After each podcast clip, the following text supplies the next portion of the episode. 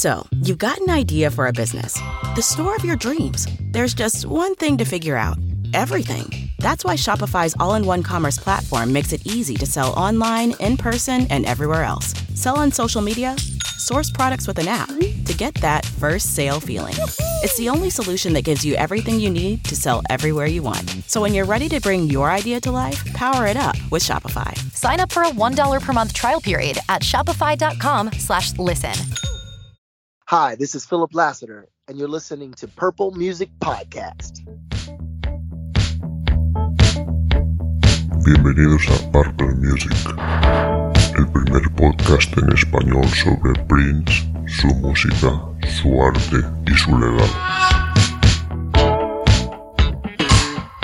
This is the dawning of a new podcast revolution.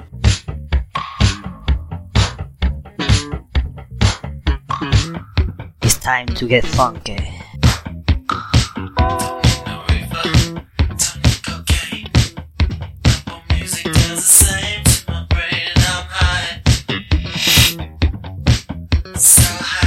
Damas y caballeros, bienvenidos a Purple Music, el primer podcast en español sobre Prince, creado por y para amantes de la música de Prince.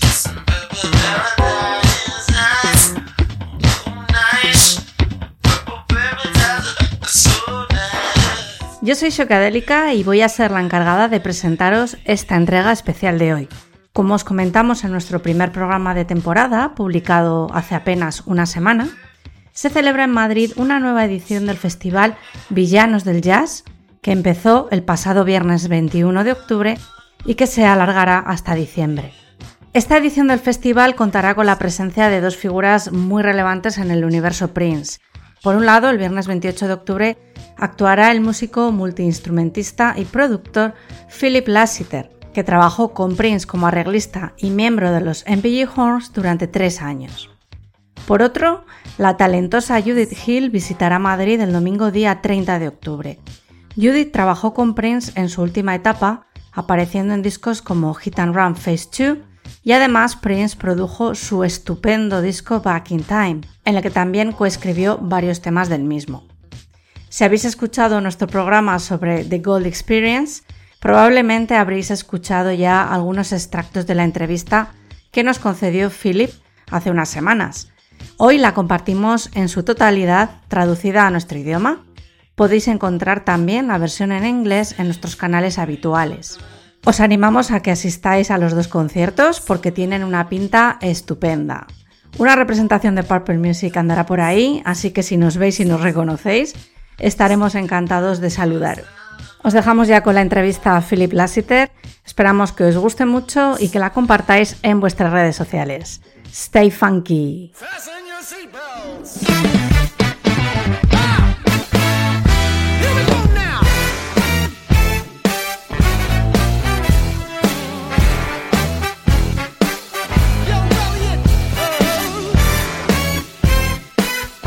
Hi everyone, we are Purple Music. Hola a todos, somos Purple Music y estamos muy contentos por recibir hoy en nuestro programa a Philip Lassiter, músico y productor que trabajó con Prince durante algunos años de la década de los 2010 como miembro de los MPG Horns. Hello Phil. Hola Phil y bienvenido a Purple Music.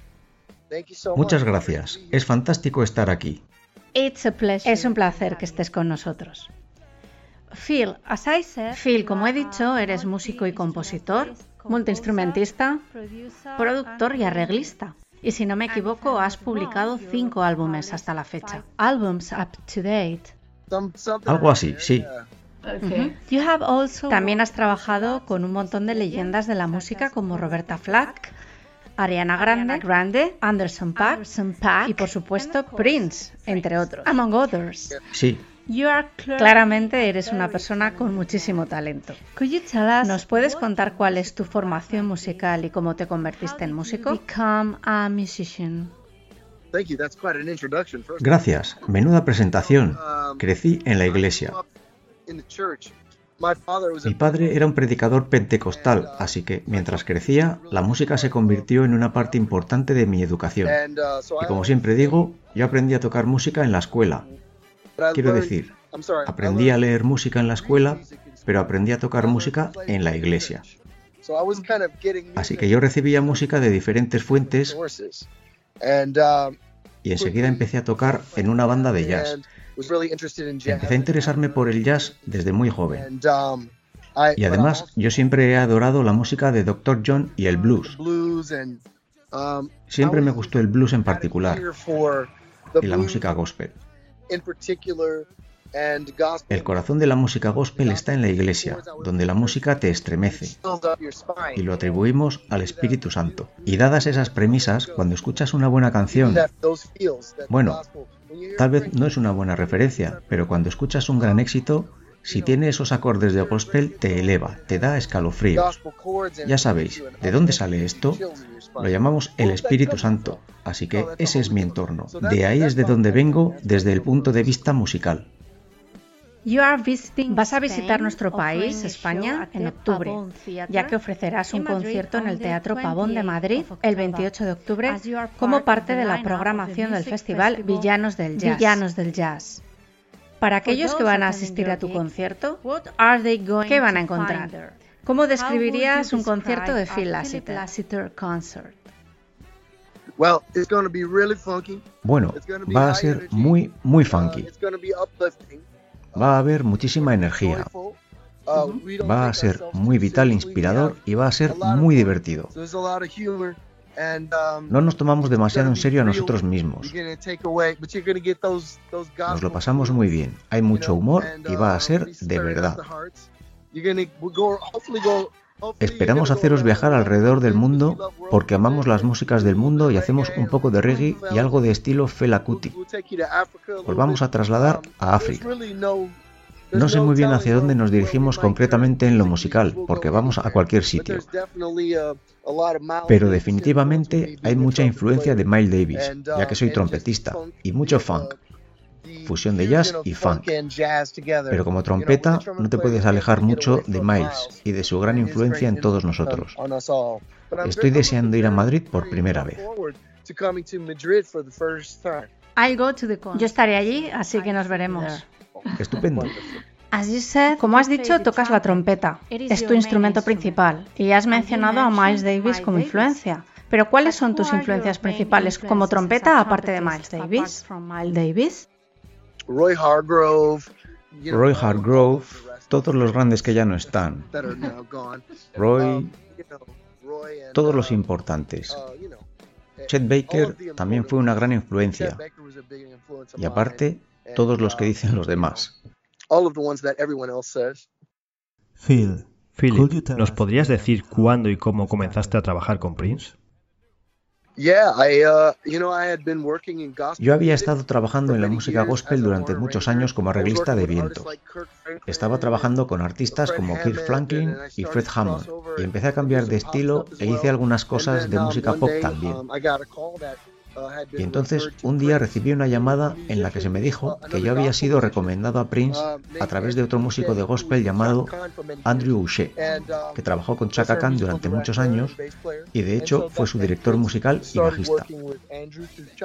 Entonces Andrew comenzó a trabajar con Prince y Prince le dijo, oye, estoy buscando vientos nuevos, especialmente alguien que haga arreglos, escriba y componga. Uh, he said, "I know just Y Andrew dijo, recommended me." conozco al tío perfecto, y me recomendó. Y al poco tiempo estaba en Paisley Park uh, trabajando con Prince. Estuvimos tres años uh, trabajando juntos y creamos una sección de vientos de 11 piezas con cuatro trompetas. cinco saxos y dos trombones. Teníamos en aquella época um, la banda de vientos más brutal del mundo y tocamos en el reputado Festival de Jazz de Montreux con aquella banda. Fue increíble. Uh, it was incredible, and he told me, Prince me dijo, "Bill, we're gonna make Phil, vamos a hacer make historia, history." hagamos And I was historia. Y yo le dije, vale, nunca nadie that me había dicho algo before, así antes. Hagamos historia, como si estuviera dentro de una peli. Pero fue real, hicimos historia y eso es un sentimiento fantástico. Suponemos que pasaste muchas horas en Paisley Park. Para aquellos que, como yo, no hemos podido visitar Paisley todavía, ¿cómo de especial es ese lugar? Oh, well, I haven't seen it since they renovated it. Bueno, no he vuelto a ir desde que lo renovaron. porque quería recordarlo de la manera que lo recordaba. Pero fue increíble. Pianos con forma de nave espacial y el techo pintado con nubes, el sol y las estrellas. Y de repente oyes...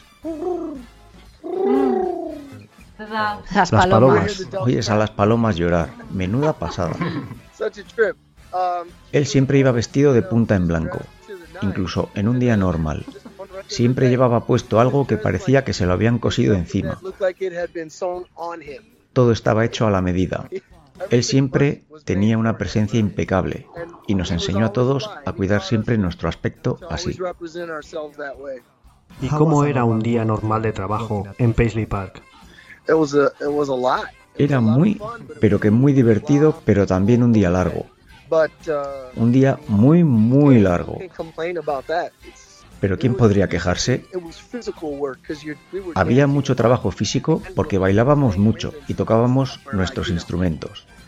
Nosotros damos fuerza a nuestro instrumento con el aire, así que podía resultar realmente muy duro. Pero la adrenalina fluía porque la música era tan buena y nos lo estábamos pasando tan tan bien. Philip, ¿qué dificultad tiene dirigir y hacer arreglos de una sección de vientos de 11 piezas? Muy difícil, increíblemente difícil. Pero supongo que era el tío adecuado para ese trabajo. Al menos eso me dijeron. Era como pastorear ganado. Ya sabes, a veces había que sacar el látigo y tal. Había mucho en juego y Prince tenía la reputación de prescindir de la gente rápidamente. Ya sabéis, si no estabas a la altura, si no le satisfacías lo suficiente, encontraría a alguien que lo hiciera. Así que no quería que pasara. A lo mejor era un poco de ego por mi parte, pero yo no quería solamente agradarle o satisfacerle. Quería superar sus expectativas. Sentí que podía hacerlo y creo que lo hice. Una vez fue muy divertido. Estábamos ensayando en el gimnasio donde jugábamos al baloncesto. Por alguna razón, él tenía un estudio allí. Estábamos grabando ensayos. Una banda de 20 músicos y Prince y yo estábamos todo el día de aquí para acá, de un lado a otro. Él trabajaba en los arreglos conmigo, así que prácticamente pasábamos ocho horas al día hablando y yo trataba de seguir el ritmo de su mente. Él estaba muy concentrado y preparado, sabía perfectamente lo que quería. A veces me ponía en aprietos pidiéndome que hiciera alguna cosa en ese preciso momento delante de todos mis compañeros. Fue un reto y fue genial. Un día me dijo, Phil, quiero que escribas un acorde para los 11 vientos, 11 notas diferentes y quiero que todo suene sobre este acorde. Y yo dije, de acuerdo, genial. No tenía un piano, lo tenía que hacer todo en mi cabeza, así que intenté encontrar la solución haciéndolo de oído. Así que simplemente fui músico a músico. Tocad esta nota y después les decía, venga, vosotros los barítonos, tocadla así, tocad la raíz, la quinta. Y entonces Prince les dijo, vamos a escucharlo, vamos a escucharlo. Y ¡bam! Lo clavaron. Y Prince se tiró al suelo como si lo hubieran golpeado y después se levantó e hizo el gesto de que se quitaba el polvo. Fue muy divertido. Tuvimos muchos momentos así. Fue muchísimo trabajo, pero siempre muy divertido. Fue un montón de esfuerzo, pero mereció la pena.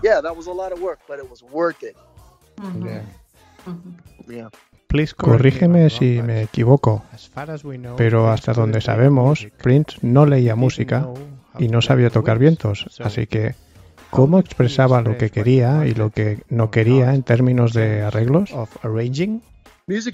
La música es música. Él tocaba un poquito el saxofón, pero la música es música. A ver, respondiendo en dos partes. Por un lado, él componía y contemplaba los vientos más desde el punto de vista de un pianista o incluso un cantante. Él elaboraba unas partes de vientos superpotentes en su teclado con un sintetizador. Y él tenía teclas con vientos haciendo cosas diferentes, porque puede separar los vientos en dos y tener dos secciones de vientos. Así que esas dos secciones hacían dos cosas diferentes, enfrentándose entre ellas rítmicamente, lo que era increíble. Jerry Hay lo hacía mucho en los 70 y Prince hacía cosas de ese tipo.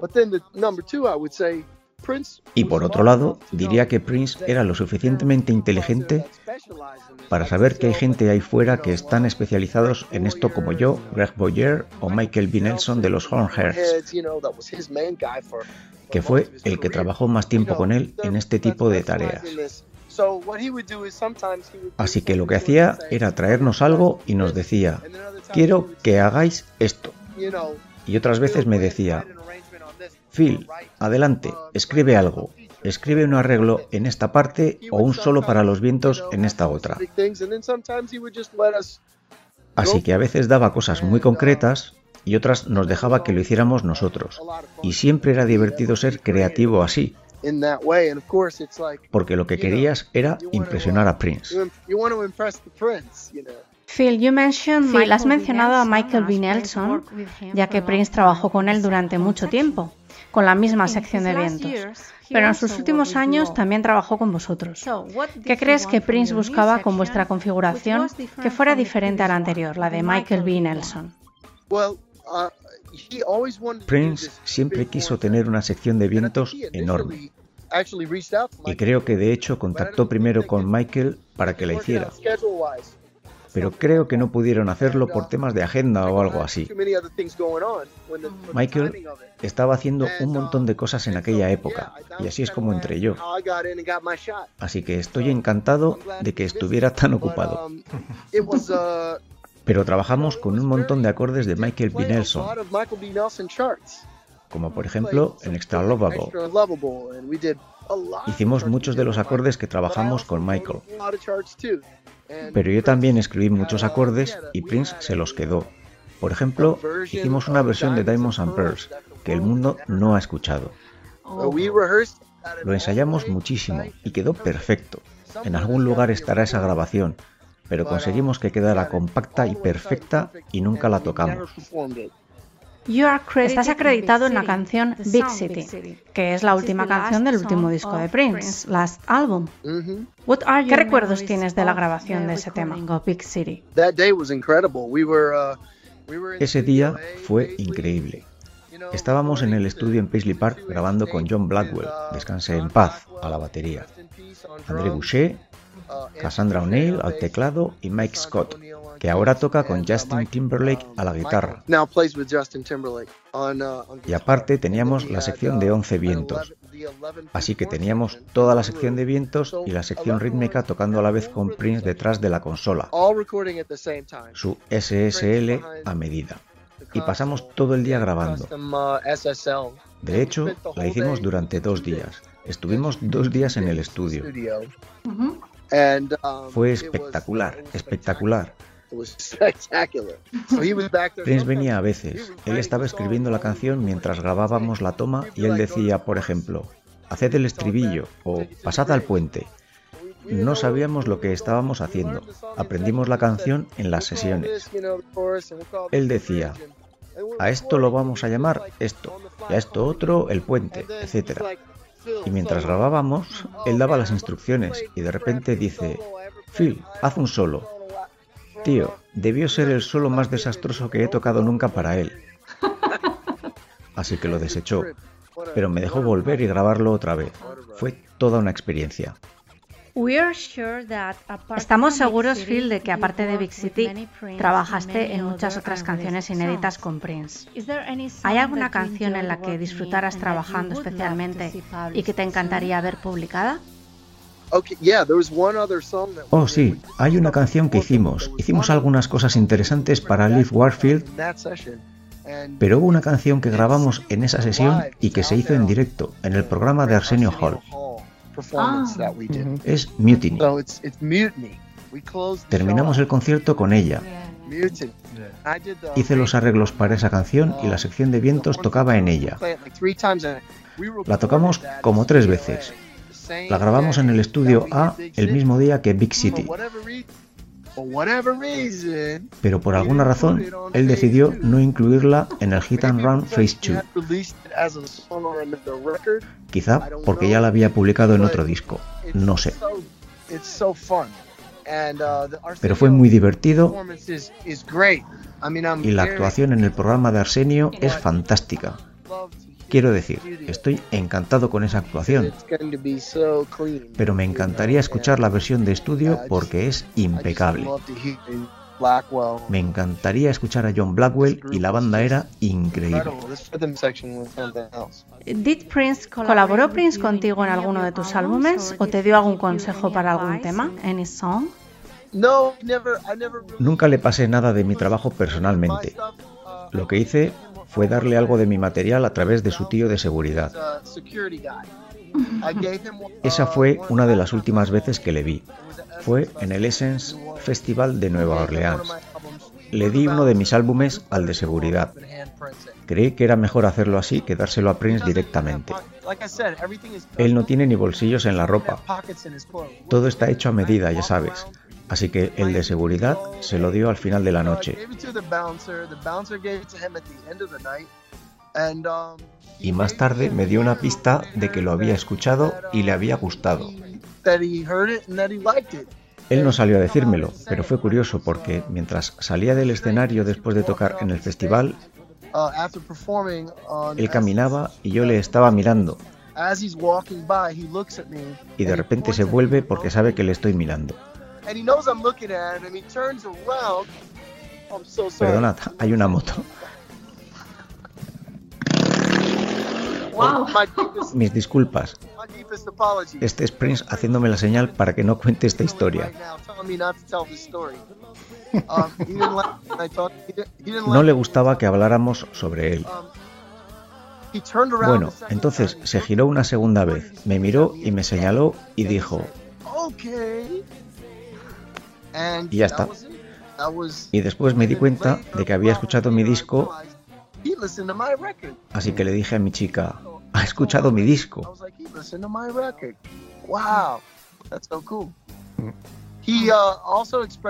Él también me dijo que le había gustado mucho lo que había hecho con Liv Warfield. Hice su primer álbum. Bueno, su secretaria me llamó y me dijo, Prince quiere hablar contigo. Y yo iba conduciendo y me dijo, Vale, pues llama a este número. Está en Chicago. Llama a este número. Es un hotel y pregunta por Peter Bravestrong.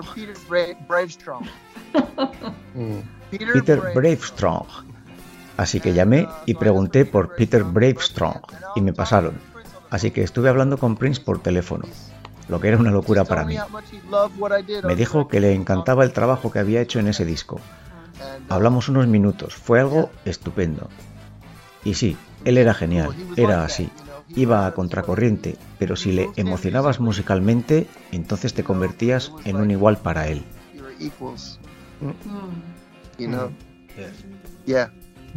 Nosotros tres estuvimos en los conciertos que Prince ofreció en el Festival de Jazz de Montreux en 2013 y los MPG Horns fueron sin duda los protagonistas de los dos primeros shows.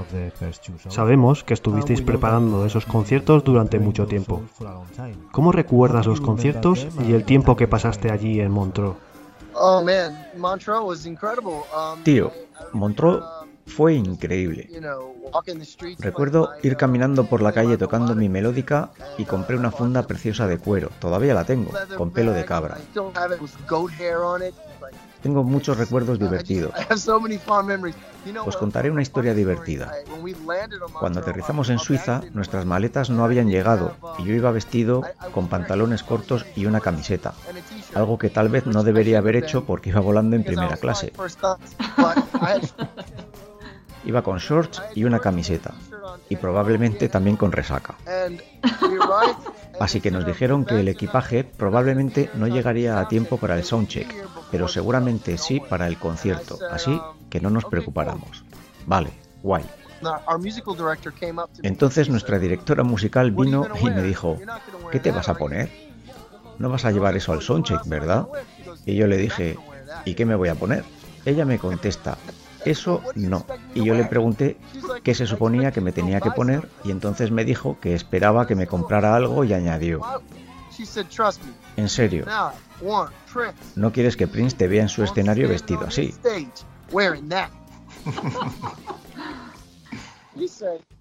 Phil, hasta ahora a Prince le caes bien, estás en el equipo, pero no le has visto...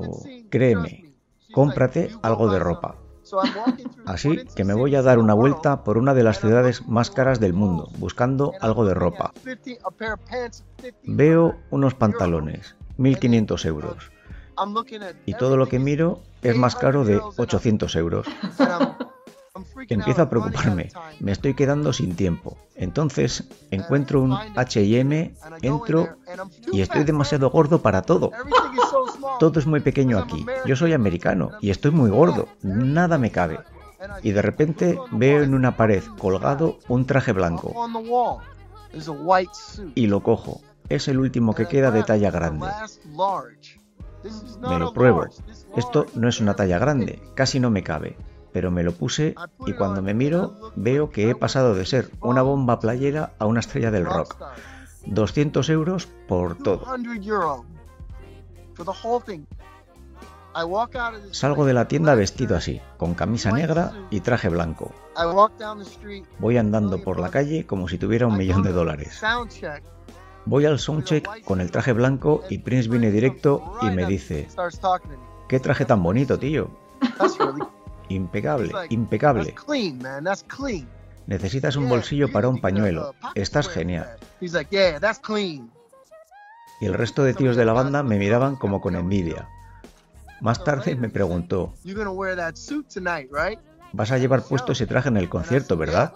Y yo le dije, sí, sí. Y él, sí, sí, es perfecto. Así que vamos al concierto. Estábamos tocando y en una de las canciones teníamos esa parte en la que todos los vientos nos poníamos al frente del escenario y tocábamos todos a la vez, bailando y tocando un solo. Prince está corriendo y entrelazándose entre nosotros, como jugando a una ruleta o algo así. Entonces corre hacia mí. Pone su mano en mi hombro y me dice, impecable. Impecable y me casé con ese traje. Oh. Qué guay. Eh, He leído esa anécdota en una entrevista que has dado antes y pensé que era súper divertida, pero para ser sincero es realmente hilarante. Muy divertida, muy, muy divertida. Cuanto más la cuento, más divertida se vuelve. Ok, Phil. Em, ¿Qué aprendiste de Prince como artista y como persona?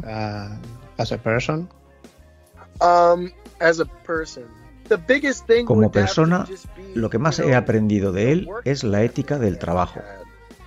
Um, Yo estaba muy contento con la relación que tuve con él, que fue exclusivamente musical.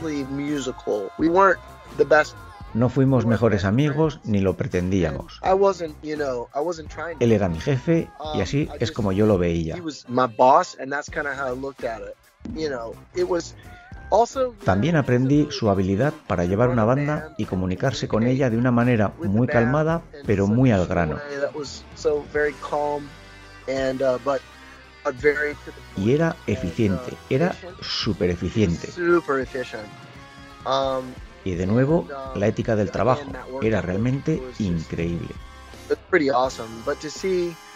Verle lo concentrado y eficiente que era